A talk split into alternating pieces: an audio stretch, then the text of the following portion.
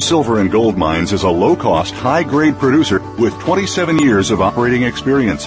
In 2012, Avino resumed production at its historic Avino property and plans to be a multi-million ounce silver producer in three years. Avino is debt-free, well-funded, and has Sprott as its largest shareholder. Avino recently listed on the NYSE Amex exchange trading as ASM. Visit Avino online at www.avino.com. That's A-V-I-N-O dot com the business community's first choice in Internet Talk Radio. Voice America Business Network. All financial advice provided on this show is for entertainment and educational purposes only. The financial ideas and strategies discussed are only provided as a starting point for a conversation about money matters. With regard to your particular investments and financial strategies, consult your financial planner, CPA, or investment professional. All your financial decisions are yours and yours alone to make and subsequently are solely your responsibility. The information that is supplied through the context of the radio program and any repurposing of its content by the host or network is a combination and collection of solid financial investment understanding, opinion, and comments. This network, show, and its host are not liable for financial strategies, outcomes that you employ in any manner that result in any kind of loss. Shares of corporate sponsors may be the subject of buy or sell recommendations in Jay Taylor's newsletter in accordance with Jay's objective opinion.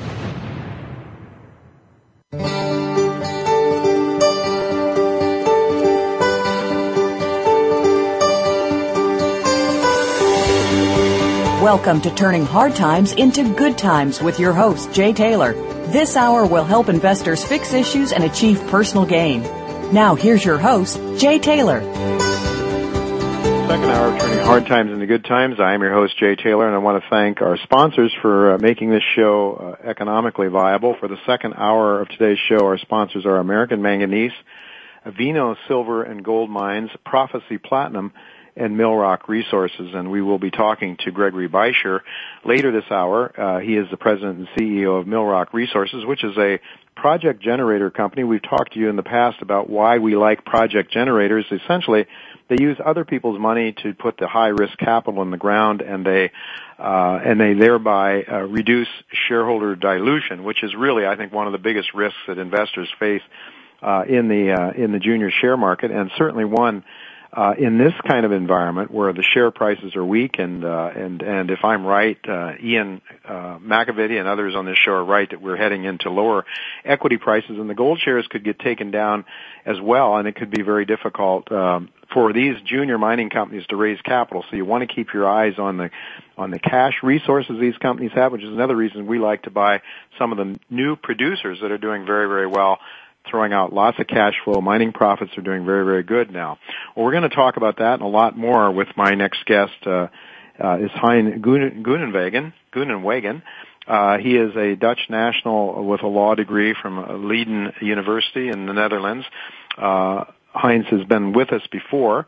Uh, he currently lives most of the time, I believe, in New York, though he spends some of his time in London as well. He manages a hedge fund, uh, and uh, well, he's he's a very very knowledgeable uh, smart investor that I've learned to know uh, at a luncheon uh, here in New York City. He and I have views that are very, very uh, close, I believe. So, uh, well, we like to have people on this show that have different views as well, but uh, it's really good to have uh, Heinz with me once again. Welcome, Heinz. Thank you. I think you might have heard some of our discussion with Ian McAvity. What is your view now on the equity markets? I, I think you're still taking a pretty dim view. You're, you're certainly not buying uh, a new secular bull market, are you? No, absolutely not. Um, you know, I agree with a lot that Ian said. Um, you know, if you look, for example, I mean, if I can go back to Greece sure. or Europe, you know, what you see that the overall um, situation is is that there is no growth, and the, and the growth is restrained by the overwhelming debt that we have everywhere. Um, uh, another factor that plays, of course, are the rigid labor laws, yeah, and the entitle, entitlement uh, society we live in. Sure. And I think it's all not fine. Uh, you know, it can't be financed. Uh, the uh, the figures are just too big. If you look from a mathematical point of view, and let's take, for example, in Italy as an example, where you have 1.9 trillion or 1900 billion euros as debt, and it has increased in um, in the last couple of months. But how many, uh, how, how much does your surplus, your, your budget surplus has to be every year? Let's say it would be 20 or 30 billion. Yeah. uh, for how many years do you need that in order to pay off your debt? And then we haven't even talked about the interest rates.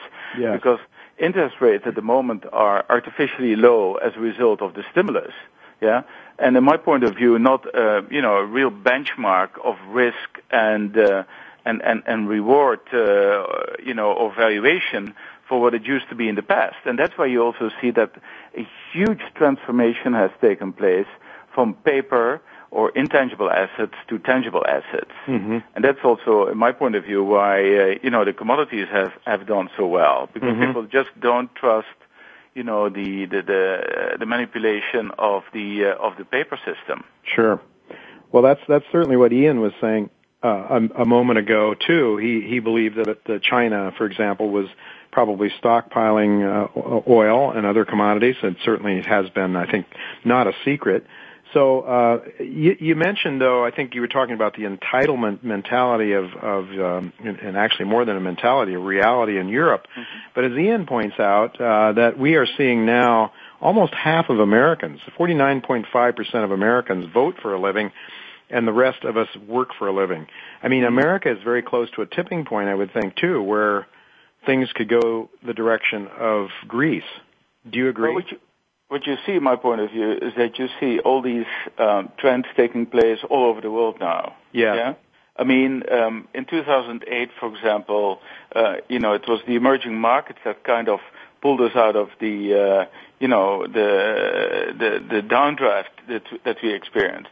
Well, that's also over because all these countries like China, uh, Brazil, uh, India are basically downward revis- um, uh, revising their their GDP growth rates.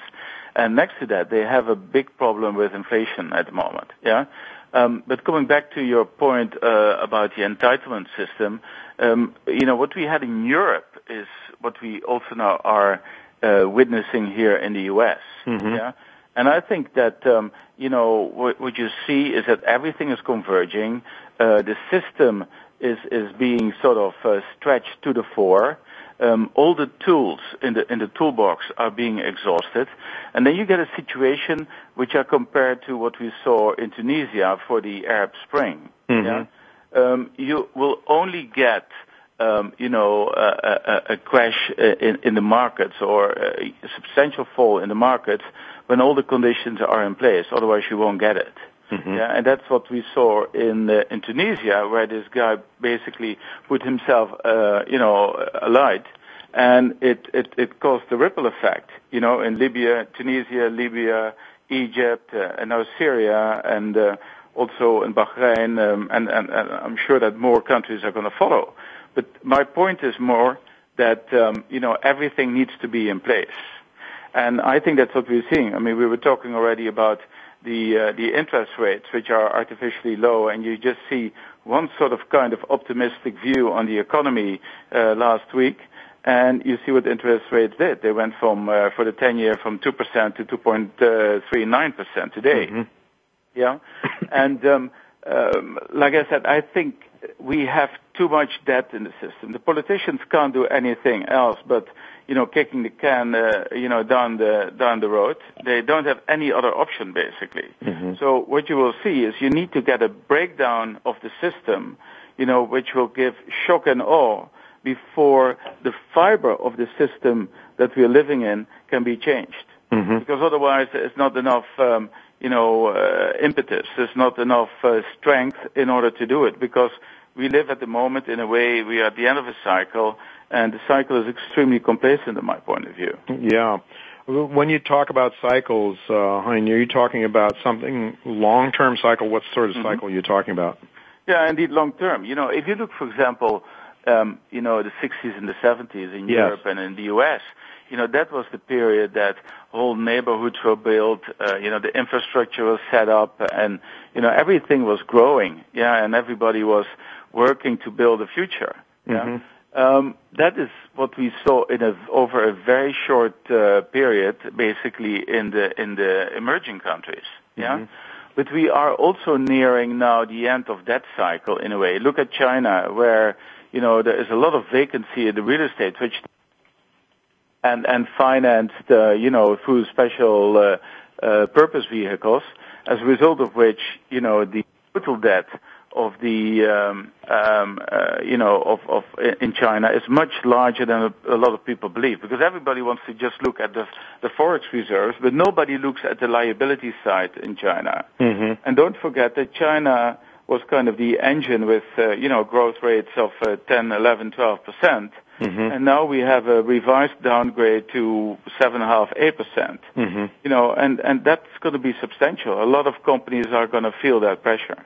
Yeah, and there is some, uh, you know, some concern that things may be, uh, you know, that we may be seeing some of the turmoil play out politically in China too, with the recent sacking of Bo, a big name uh, rising mm-hmm. star in the Communist Party there. But in any event, without getting into politics, how much longer can do you think we can kick the can down the road? Because you know, as I was looking at, I was talking to Ian about this too. When I look at the debt to GDP ratio in the United States, total debt, we're talking not just U.S. government debt, but total debt,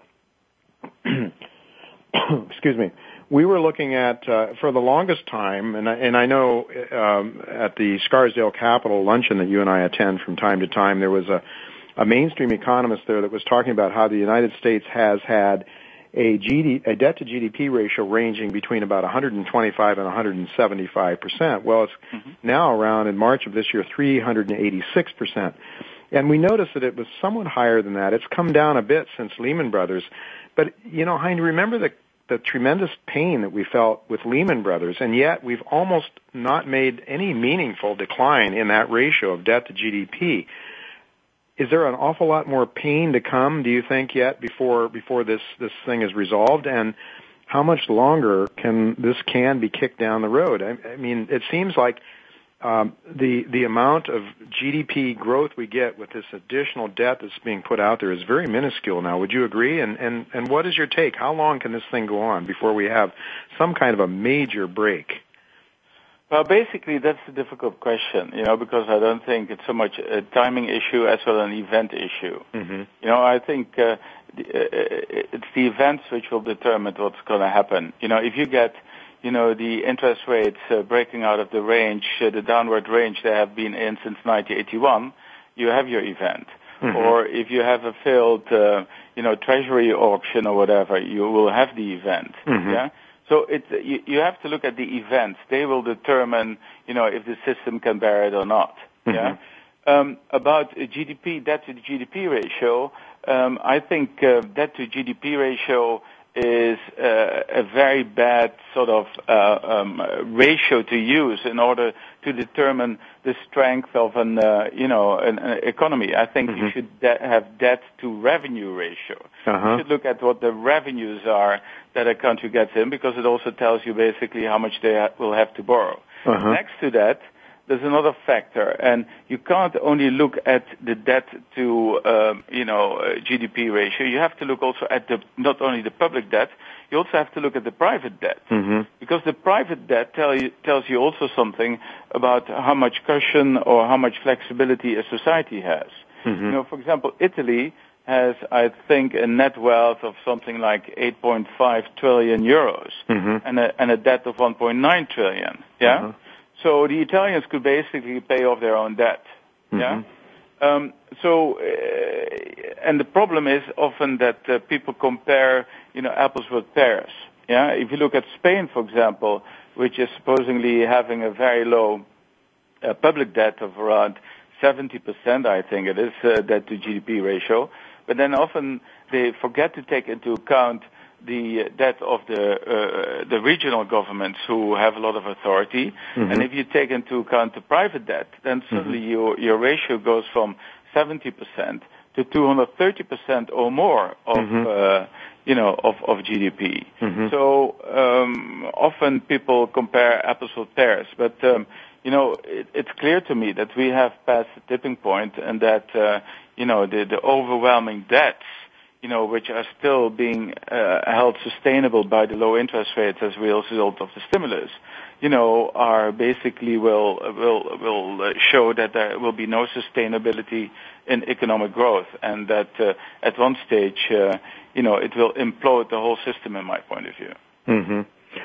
Well, certainly, um, you know, we're looking at uh, at a situation. You know, if you can't figure out when things are going to break, Well, how does one invest in this environment then, Hein? Well, yeah, you know, the, the, the contrarian uh, way in, in, is basically that, you know, when you get a sell-off in the markets, people will go to the largest asset class there is, which are the treasuries. It's a $10 trillion market, so funds can very easily park their money there, and that's probably what you're going to see. That um, uh, even if you know it would be the U.S. where we get a, a breakdown or whatever, it doesn't really matter uh, people want to park their money where they can easily get in and out. So the mm-hmm. dollar is likely to to rise, yeah. Yeah. And the treasuries are likely to also rise, so the, the yields are likely to go down, and um, all the other asset classes might sell off, even mm-hmm. gold and silver. Although mm-hmm. the opposite should happen, yeah, because mm-hmm. gold and silver are in the end the ultimate uh, currency, and, and the mm-hmm. currency is the benchmark of your wealth. Mm-hmm. Um, but they could go down because you know the funds will uh, need to pay for the redemptions, uh, et cetera, et cetera. And what you will see is that investors will take profits where they can, as quickly as possible. Uh, but then, when that phase is over and, and that has taken place, I think at that moment when you know gold, gold could basically, in my point of view, in that scenario, go down to ten, to a thousand to twelve hundred dollars and silver could go down to around $20 or 15 to $20. But that moment, if that would happen, that would be the buying opportunity of a lifetime. Mm-hmm. You would have to buy gold and silver. Uh, why? Because uh, you know that's that that's the only currency then which has real or intrinsic value, as we say. Well, do you watch anything, uh, Hein, that, that sort of can give you a tip? Uh, do, you, do you look at some of the technical um, charts or anything that sort of try to, or some of the internals of the market to give you some sense of when we may be near a tipping point? You mentioned you think we're by, beyond the point of no return, where we're going to go down. There's nothing really that's going to save us. Mm. But at the same time, you know, my partner Chen Lin is bullish on on an oil company in Nigeria. It looks really strong. Its earnings are very very strong. I mean, there's a lot of bulls out there. There's a lot of people that believe the market are going to go higher, and you know, it it does. It, it has been rising very very significantly. So those of us who have been on the short side or out of the market have really gotten hurt badly uh, on the upside yeah. Eh, but should we be, in your view now, should people be taking some money off the table, putting, building some cash for this event, or? or well, you know, listen, we have gone up uh, 16, 70 percent in the Nasdaq. Uh, I think since the beginning of the year. I mean, Apple is up 45 percent. Yeah. Um, you know, volumes are 20 percent lower. Uh, the of the Nasdaq stocks, the five largest contributors to uh, to the Nasdaq uh, increase are, I think, Apple, Microsoft, uh, Google, um, and, and two other stocks. Yeah. Mm-hmm. So they account for about 65% of the 17% increase. Uh-huh. Yeah. So what I'm saying is that the rise in the uh, in, in a lot of these indices is carried by a very small base. Yeah. You the danger of basically a flash crash because that is what happened in the flash crash. That, at that moment, the, there were very few shares which were keeping the market up, and suddenly that bottom fell out, and uh, you know we, we've seen what happened. I think in in, in 50 minutes, the, the Dow fell by a thousand points or something like yeah, that. Yeah, yeah. But if that happens this time, I don't think it will be, uh, you know, so easy to repair that uh, technical damage uh, that you will get then.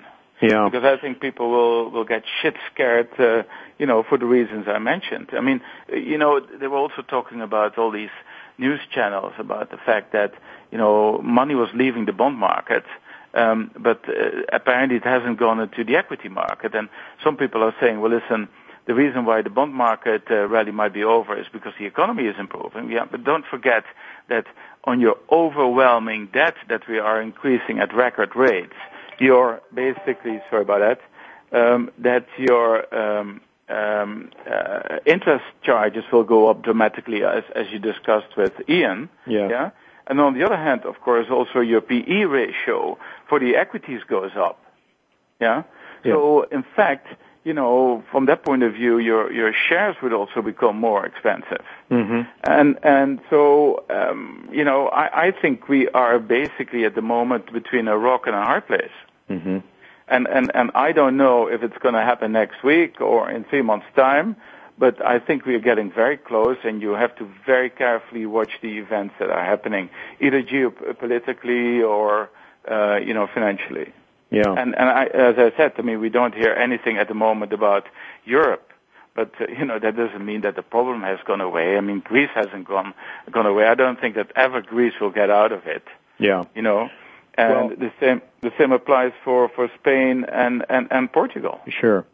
Well, Hein, uh, last week, um, after reading, uh, you know, various people and listening to Arch Crawford on this show and, and reading Ian McAvity and speaking with you and reading uh, Robert Prechter and a whole lot of other people, uh, you know, I sort of felt that it's, it really, you know, just what you were saying, that we're getting very close to a, to a top here. And that uh, it would be good thing to take some money off the table because uh, if you can have some cash, uh, when the market finally declines, then you're in, then you're in good shape. And I'm really not wanting to go through a Lehman Brothers again, the situation when we lost a ton of money during that time. is very painful. And when you look at the fundamentals, they have not improved, as you're suggesting. Well, um, where do you see though? w- One of the things that I've noticed that really took place after Lehman Brothers was that the fundamentals for the gold mining industry really, really improved. And I like to measure the real price of gold. I don't know if you follow that, Bob. Hoye- That's a concept from Bob Hoye, of course. It, the notion that the price of gold relative to other commodities has improved after Lehman Brothers. Yeah, the nominal price of gold went down after Lehman Brothers, but to give you an idea, an ounce of gold had purchased only 17% of the Rogers Raw Materials Fund in July of 2008. It went to 44% by March of 2009. Mm-hmm. And with that came an enormous growth in the profits of the major gold mining companies.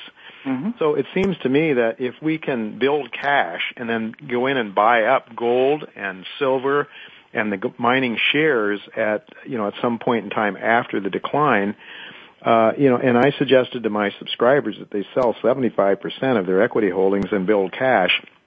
We're holding on to our bullion into a couple of short positions, but, but what do you think of that strategy now? Well, I think that um, you know you you just have to look at um, you know exactly you know look look uh, at how the uh, Dow Jones has performed measured in gold. Yeah, that basically tells you you know what has been happening. Uh, and as we discussed earlier, you know you see this continued um, transformation taking place from intangible assets to tangible assets, intangible assets to tangible assets, and also in, in that respect from counterparty risk to no counterparty risk. Yeah.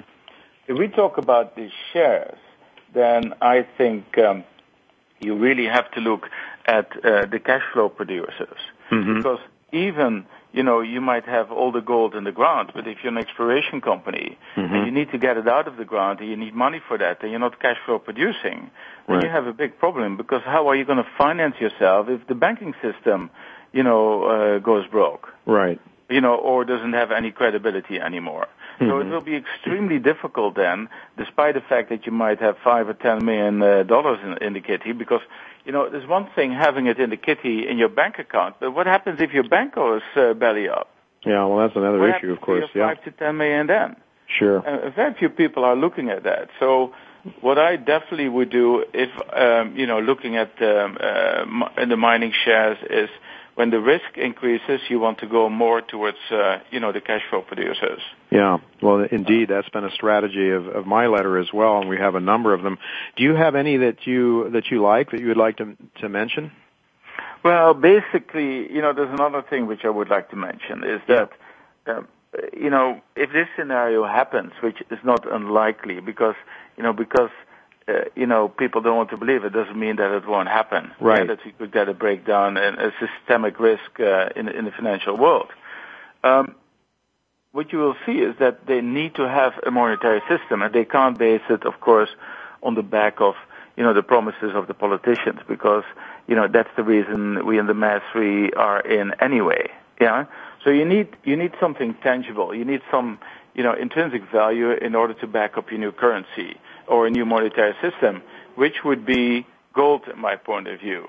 So we could go to a situation that gold could be confiscated for the greater good, yeah, and then you have to ask, okay, um, which uh, precious metal am I going to hold then, you know, which is a proxy to gold, and uh, will not likely be confiscated. And right. I think that's silver. So I, I in in general like uh, you know the silver companies for that uh, reason, and I also believe that if the silver price breaks the fifty dollar, you will see a hundred, two hundred, three hundred dollars uh, very very quickly. Oh, interesting. So, but you know, Hein, during the 1930s, gold was confiscated, but the gold mining companies remained in business, and people did extremely well. Yep. With those companies, is that something else? Another reason why people should be owning the producers? Yeah, I think so too. You know, if you look at Homestake Mining at that time, as you mentioned, you know, the, the those gold mining companies did extremely well. Yeah, uh, yeah. because that that uh, again, we, we go back to intrinsic value, and uh, you know, we have to we need to sort of redefine, you know, the uh, the the the system again. And um, so I, I would def- but you know, you, you just have to spread. You have to make sure that you have you know, mining companies that have operations in different countries. You know, right. not only in the U.S., but uh, also South America, Mexico, Canada, you name it. Sure. I think diversify that's also politically so, and diversify among com- country uh, com- companies, I should say. And uh, well, I think that's good advice because I, I could easily see that happening, Hein, that we would see another confiscation of gold and silver for, uh, as you say, quote unquote, the better good or mm-hmm. the overall good. I mean, uh, politicians are always, you know, with the point of a gun, they're taking they're taking wealth from private citizens all the time through the tax code or whatever. So, and it's been precedented. Of course, it's happened in the U.S. This is a topic I want to talk more about in the future uh, for our listeners. But I, uh, we're just about out of time. Hein, how can people keep track of what you're uh, of what you're up to? You do have a blog, don't you? I do have a blog, uh, and it's uh, groenewegenreport.com, which is spelled G-R-O-E-N-E-W-E-G-E-N report.com. And, you know, it depends on what's happening in the markets uh, when I write a piece about certain issues. Yeah. Um, but the other thing is what I would like to mention is that what we see at the moment, in my point of view, is we're not going anywhere at the moment. I mean, we had such a rise in the markets, uh, especially since October last year, that you have to wonder, you know, when is enough enough? Yeah. Yeah.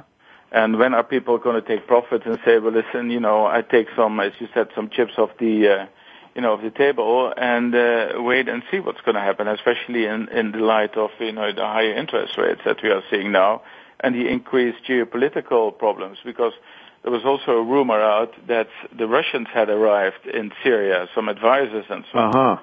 And you see that situation is also not, um, you know, um, you know, st- stable. No, so, not at all.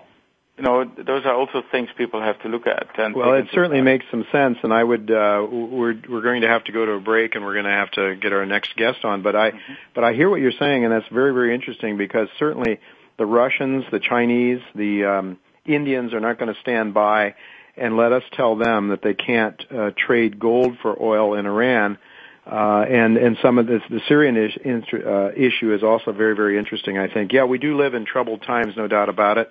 And what we try to do on this show is to help people uh, protect themselves and their wealth uh, as much as possible. I want to thank you very much, Hein, for coming on the show again. You all are always an excellent guest. Uh, hope to have you back again sometime very soon. Folks, don't go away. We're going to be right back with Gregory Beischer. He is the president and CEO of Millrock Resources a company I think is worth looking at. They don't have cash flow now, but they uh, are employing the uh, project generator model, which I think is probably the best model among the non-producing companies. Don't go away. We'll be right back with Mr. Beischer.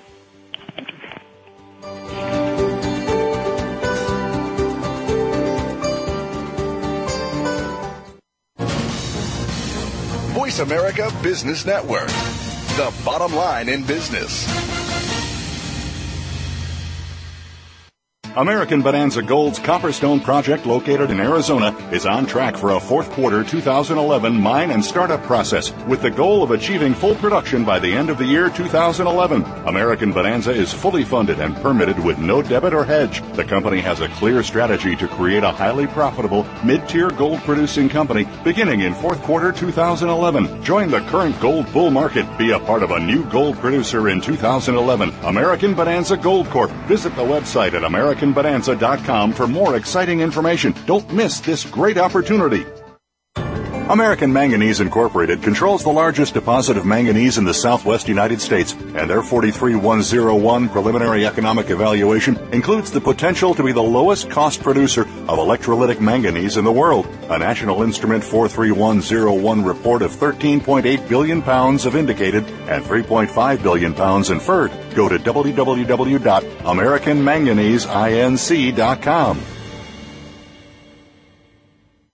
Rye Patch Gold Corp is an exploration company seeking to build a sizable inventory of gold and silver resource assets in mining-friendly Nevada, the world's fourth richest gold region. This well-funded company now has 1.2 million ounces of gold and gold equivalent in the measured and indicated category, plus 2.7 million ounces of gold and gold equivalent in the inferred category, with ongoing drilling to achieve a goal of 10 million ounces of gold. For more info on RPM, please visit our website at www www.ryepatchgold.com.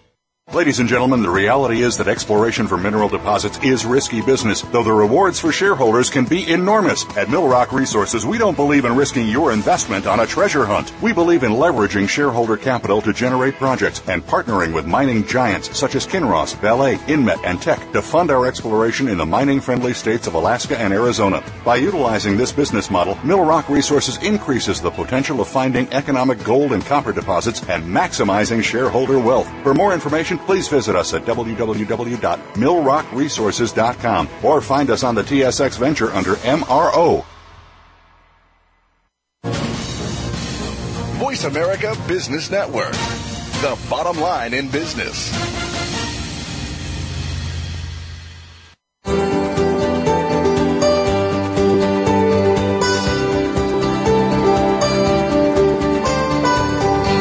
Listening to Turning Hard Times into Good Times with your host, Jay Taylor. If you have a question or comment about today's show, Jay would love to hear from you at 1 866 472 5790. That's 1 866 472 5790. You can also send an email to questionsfortaylor at gmail.com. That's questions, the number 4, Taylor at gmail.com. Now, back to our program. Welcome back to Turning Hard Times into Good Times. I'm your host, Jay Taylor, and I'm really happy to have with me once again Gregory Beischer. He is the president and CEO of a project generator company called Millrock Resources. And as we noted earlier today's show, I do favor the project generators because they are companies that uh, really are using other people's money, essentially other companies' money, to put the high risk uh, exploration programs in place to drill those holes that cost an awful lot of money. And I have said many times that the biggest risk that investors face in the junior exploration space, and it is a it is a high risk, high return game to be sure to begin with, but the biggest risk that most people have is uh, most investors have is that of dilution, shareholder dilution, because these are companies that do not have cash flow, so they have to go back continuously to the market to raise more capital, to drill more holes, to try to prove up the next deposit. And the beauty of the project generator model is that they, as I say, uh, they'll give up some interest in a project, but they have other companies coming in and funding that high risk, uh, um, expensive uh, program, those uh, programs. And so, uh, Gregory Beischer's company here, Millrock Resources, is a project generator company. So I'm really pleased to have you with me again, Gregory. Jay, thanks for inviting me back on your show. It's always it's really good to have you. I should mention that uh, that your company is a sponsor to this show. Uh, and I want to just uh, let people know that you're trading under the symbol MRO, and you can buy it in the U.S. as I have under the symbol MLR MLRKF. There's 70.6 million shares outstanding, and I've got a, a recent price of around 27 cents, giving it a market cap of around $19 million. Does all that sound pretty much in the ballpark, Gregory? That's all accurate. Okay. Well, all right. You have a project, you have a number of projects, and this is another thing I might just mention about project generators is they have portfolio, they have a portfolio of projects, so you're not just betting on one project coming through, you're looking at a, a host of projects that have a potential, some potential to be, uh, you know, to come up big and, and uh, host a major deposit. And also, uh, I would also men- mention that uh, the project generators that I follow are headed up by astute geologists, and they're, so they're not just picking any old project up for the sake of project. They're not throwing darts at projects. They're going out using a lot of previous uh, geological intelligence and their own understanding of geology to select great projects. So that is what we have in Millrock. And uh, Gregory, you are involved in Alaska and Arizona. Can you tell our listeners? just give us a quick uh, review of the properties in Alaska and then uh, Arizona. The, your gold properties are in Alaska. Let's start there. Uh, you have one in in particular that is looking really interesting now. That's called the Estelle project. Could you talk to us about that? Yeah, that's correct. That's a excuse me now a joint venture with uh, Teck. Um, we've uh, um, last year announced some results that were quite strong. We didn't get a lot of credit in the market for it uh, at the time, but uh, you know the results were um, low grade, just under half a gram, but the drilling intersection was uh, almost 400 meters long. So yeah. we, you know, we we know we've tied into an intrusion-related deposit there. Uh, it's a matter of finding the higher grade portion, and we'll run a fair-sized drill program uh, along with Teck uh, this summer uh, to do exactly that, to try and find a higher grade portion of the gold system that we've discovered. And Have you one of uh, six drilling programs that will run on projects uh, both in Alaska and Arizona uh, in 2012? You know, I think you you gave a good overview of our, our company, but the the reality is we uh, we always have uh, several projects, and we almost always have a drill turning on one or the other uh, upon which a discovery might be made, and uh, we do it by making agreements with major mining companies. We have partners of Teck and Vale and Kinross and, and Inmet, so these are good companies that are supporting the work we do and financing most of it. In fact, our budget this year, total exploration budget, will probably be in excess of $10 million, but our share will be less than 1 million. So it really shows the leverage and uh, really gives our shareholders exposure to lots of opportunity uh, for major share price increases uh, upon a discovery. Sure. Let's. Uh, okay, so you've got like ten to one leverage in in terms of the money that's being spent. What sort of interest uh, are you retaining in these properties? What what sort of what's a typical structure? Yeah, very typically uh, the agreements we form are options to joint ventures. So the incoming company, uh, for example, Teck, uh, spends uh, exploration funds over a period of a couple of years. Uh, they make payments, and if they do all of those, then they earn a majority interest in the project. The, the joint venture we've just formed with Teck uh, has them at 55% ownership, Millrock at 45 and so it'll proceed uh, from here on, on, a joint venture basis. And it depends what we can negotiate. Uh, some of them we have to give up uh, a, a 75 interest percent interest to the partner. Others we're able to keep more. Is uh, on the Estelle project that you're involved with Teck, uh, they can earn 55 percent. What do they have to spend to earn that? Um, 3.6 million dollars total. And do they do they have an option to go higher than that? Let's say they find something that, that let's say that that you start to look at something that's really big there, which which seems to be a possibility now. What do they have a possibility of, of getting bigger, of owning a bigger percentage, or are you going to have to put in your 45% share at some yeah, point? No, eventually we're going to have to put in our, our 45% share. And it, you know, it depends. Uh, some of the, our agreements are different. Sometimes we're able to negotiate so that Millrock is carried forward until a feasibility study is completed, or at least until a minimum size resource is completed. But each one of our deals is different, and it just depends what we've been able to negotiate with our major company partner. Okay, so with Teck there you would retain a pretty darn good position at 45%, but this is a really large, potentially very large project. Have you, do you have some sense of the of the target size here? Have you done some geophysics or some some kind of surface geology that gives you some sense of, of how big this thing could be? Yeah, certainly the the structure and the geochemical anomaly uh, that we're exploring is uh, around roughly two kilometers in diameter. So wow. we, we know that it could be a, a, very large deposit if it's there, if the grade is there. Of course, that's why Teck's our partner on this. They they really like what they see. Alaska is known for uh, discovery of some very large gold deposits. Uh, for example, Donlin Creek, which uh, is a Barrick Nova Gold uh, joint venture, and uh, you know, it's 40 million ounces of gold, and that's the sort of size that, that we're looking for, and the sort of size that we're designing our exploration uh, work for. Um, so you're going to have to come up with a fair amount of money, though, I would guess, on this uh, on this project. What is your budget next year on the Estelle? Right. We'll we'll uh, expend roughly two million dollars this year uh, on drilling, following up on those good results that we had uh, last summer. Uh huh. And what do you have in the bank now to fund that? Right. We we have uh, just over three million dollars in the bank at this point, and, uh-huh. and uh, you know, as I mentioned uh, offline earlier, know, we do uh, generate revenues uh, from management fees since we operate all these exploration projects, and we do get cash payments from our mm-hmm. partners uh, for it. So we, we're not cash flow positive at this point, but we can uh, offset a great deal of our overhead costs and our generative exploration costs so that we're not constantly having to go back to the market to, to raise money uh, for our exploration work.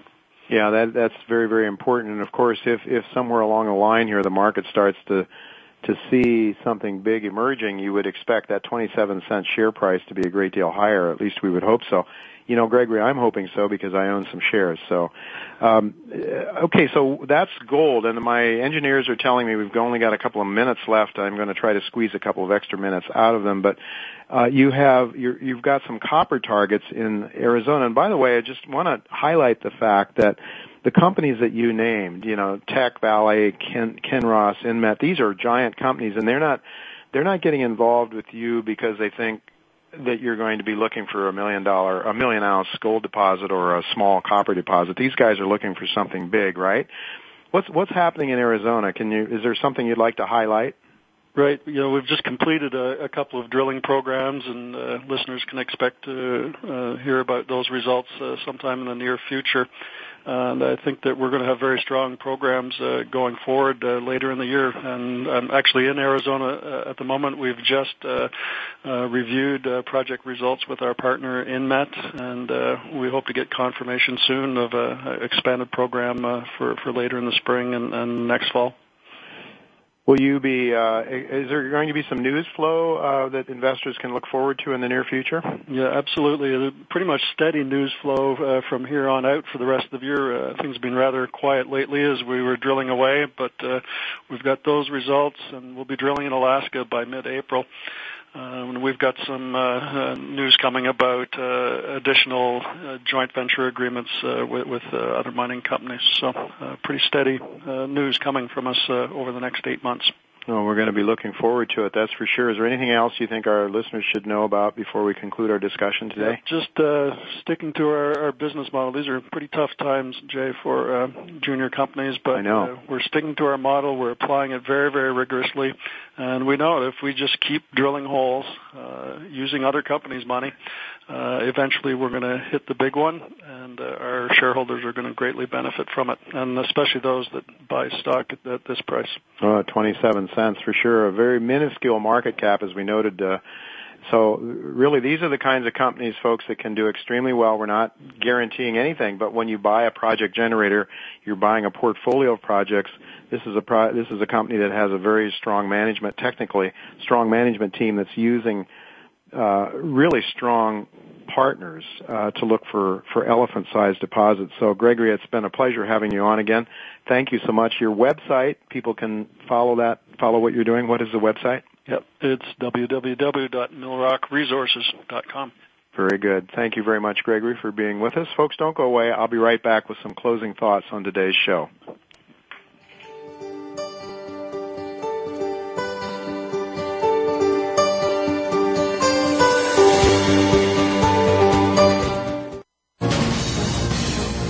America Business Network, the bottom line in business. American Bonanza Gold's Copperstone project located in Arizona is on track for a fourth quarter 2011 mine and startup process with the goal of achieving full production by the end of the year 2011. American Bonanza is fully funded and permitted with no debit or hedge. The company has a clear strategy to create a highly profitable mid-tier gold producing company beginning in fourth quarter 2011. Join the current gold bull market. Be a part of a new gold producer in 2011. American Bonanza Gold Corp. Visit the website at American AmericanBonanza.com for more exciting information. Don't miss this great opportunity.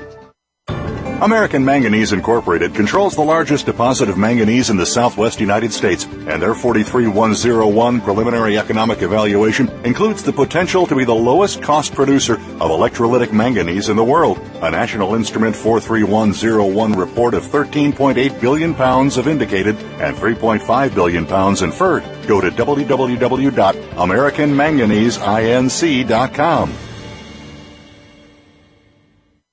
Rye Patch Gold Corp is an exploration company seeking to build a sizable inventory of gold and silver resource assets in mining friendly Nevada, the world's fourth richest gold region. This well funded company now has 1.2 million ounces of gold and gold equivalent in the measured and indicated category, plus 2.7 million ounces of gold and gold equivalent in the inferred category, with ongoing drilling to achieve a goal of 10 million ounces of gold. For more info on RPM, please visit our website at www www.ryepatchgold.com. Ladies and gentlemen, the reality is that exploration for mineral deposits is risky business, though the rewards for shareholders can be enormous. At Millrock Resources, we don't believe in risking your investment on a treasure hunt. We believe in leveraging shareholder capital to generate projects and partnering with mining giants such as Kinross, Vale, Inmet, and Teck to fund our exploration in the mining friendly states of Alaska and Arizona. By utilizing this business model, Millrock Resources increases the potential of finding economic gold and copper deposits and maximizing shareholder wealth. For more information, please visit us at www.millrockresources.com or find us on the TSX Venture under MRO. Voice America Business Network, the bottom line in business.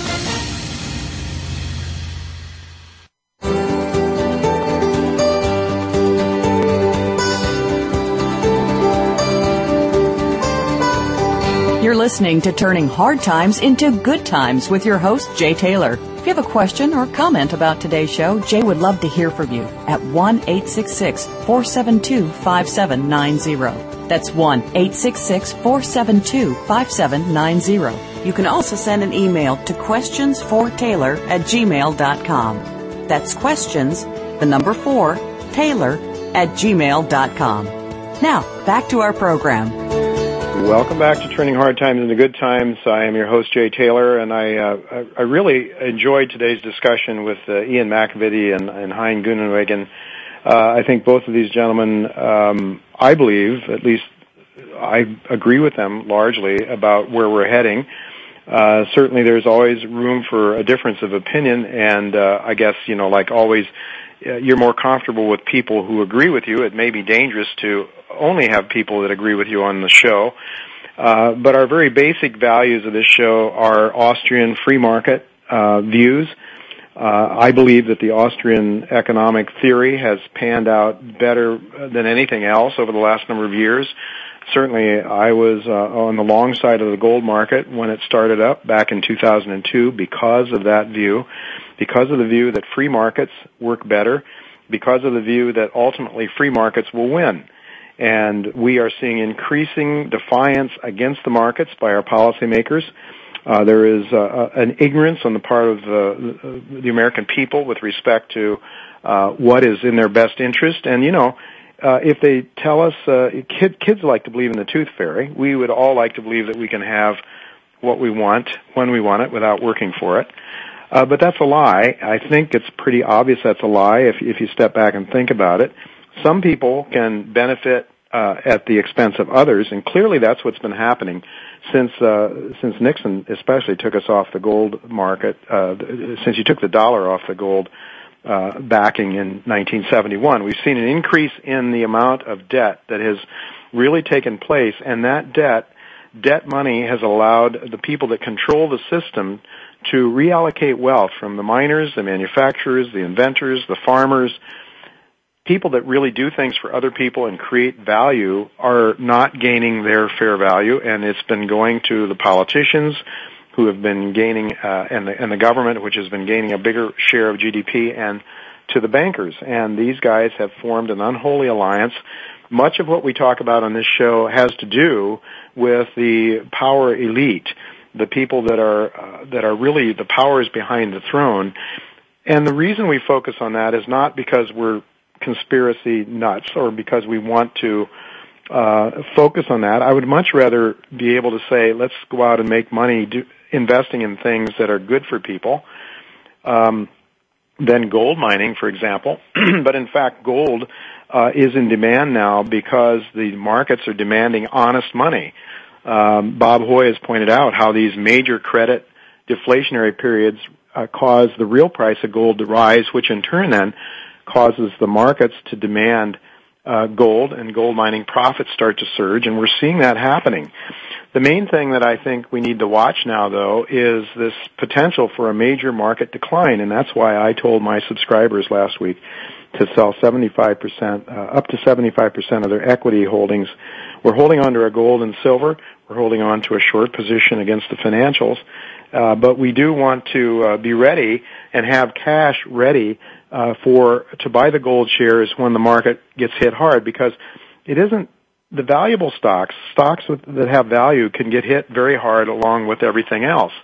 Uh, and this is, uh, you know, it's it's not that you sell what you want to sell, but sell you have to you sell what you're able to sell to pay the margin clerks. And when this happens, the real price of gold has uh, has risen uh, in in past episodes, as as uh, Bob Hoye has talked about. Uh, this is the sixth uh, major credit deflation in the last 300 years, and when this happens, uh, we we see a transformation into real money uh, the markets ultimately are more powerful than politicians and they will win. Now what the politicians and the policymakers put us through in the meantime uh, is certainly uh, another issue. And I think that uh, Hein Groenewegen's view that we uh, that you should own shares, I think he gold shares and silver shares, I think is is very good advice uh, because it is possible that we will have gold and silver taken from us again. I mean, it happened in the 30s, and I could easily see if the world demands a return to some sort of gold-backed monetary system, and if very few people own the gold, that it could be confiscated. It could be reallocated back into some general uh, treasury. That to me is very, very logical and very possible. I'm not saying not to own gold bullion. I think that's well, you want to sort of build your uh, your portfolio around gold bullion and silver bullion, uh, and then and then the shares as well. And I'm not saying don't own some uh, oil shares. Chen Lin's uh, Mart Resources is certainly worth uh, owning some. I've owned some. Uh, I must admit that I sold some of my Mart shares recently just because I wanted to build some cash. Uh, Chen Lin finds good things to invest in uh, continuously. He's focused now on the egg market, believe it or not big profits to be made in the egg market because uh, the Europeans want to have happy chickens, so so to speak. Uh, sort of a silly idea, but nonetheless an environmental or a, an animal rights issue, I guess, that is leading to profit opportunities. So uh, there's uh, oh another thing I should mention. We've only got a minute or so before we close here. Chan has noticed that um, Oceana Gold has done extremely well in the last few days, despite a weak gold market. And his major concern here is that we could be seeing uh, some sort of a, a takeover attempt. It would make sense because Oceana Gold is selling at such ridiculously low levels. I would mention uh, that uh, in terms of the gold shares, I agree with uh, Hein again that owning the shares of the producers, the cash flow positive companies, and I'm thinking in terms now of uh, Sandstorm Gold. Uh, I'm thinking of um, uh, I'm thinking of uh, Sand certainly uh, other companies in our A1 list of, of companies, producers that are doing extremely well are the ones that you should be owning right now um, because they will have the cash flow to sustain themselves through difficult markets. Secondly, I would want to own the project generators like Millrock, um, like Eurasian Minerals, like uh, Riverside Resources. These are companies that burn through very little cash. They have sustainability and they have a portfolio of shares that can do uh, that, uh, uh, and they don't have to go out and issue uh, new shares continuously to stay alive. So uh, th- those are some of the closing thoughts. I should mention that next week we're going to be talking to James Otto. He's going to be he's an author and an attorney who is very concerned about the uh, exportation of quality jobs out of America into foreign lands. Uh, and we're going to have Dr. John Coleman coming back with us again uh, next week uh, to talk about some of some of the issues that we've been talking about and about the loss of liberty in America. Liberty is ultimately what it's about. If we're free, people then are free to be creative and to do what their God-given skills and talents have allowed them or, or enabled them to do. If we go by the way of fascism, which is the way we're heading, then our independence and our individuality is stripped from us and we are then um, obliged to become servants of the state. And this is my main concern, the reason that we have the kind of people on this show that we have. It's, it's to try to counter that movement to the extent we can, but most importantly to understand what's going on so that we can um, so that we invest in the right direction. If you know, uh, if you can understand why the policies are made the way they are and who is in control, then you have a better idea of predicting what's going to come in the future. So that's that's what we're trying to do on this show. Uh, I, it is time to close now. I want to thank each of you for listening. Thank our sponsors for making the show economically viable, and thanks to our uh, to my producer Tacey Trump um, for making this show uh, logistically viable, and most of all, in that regard, Justin Jackman, my engineer, for making this show uh, possible from a logistical point of view. So until next week, goodbye and God's blessings to you.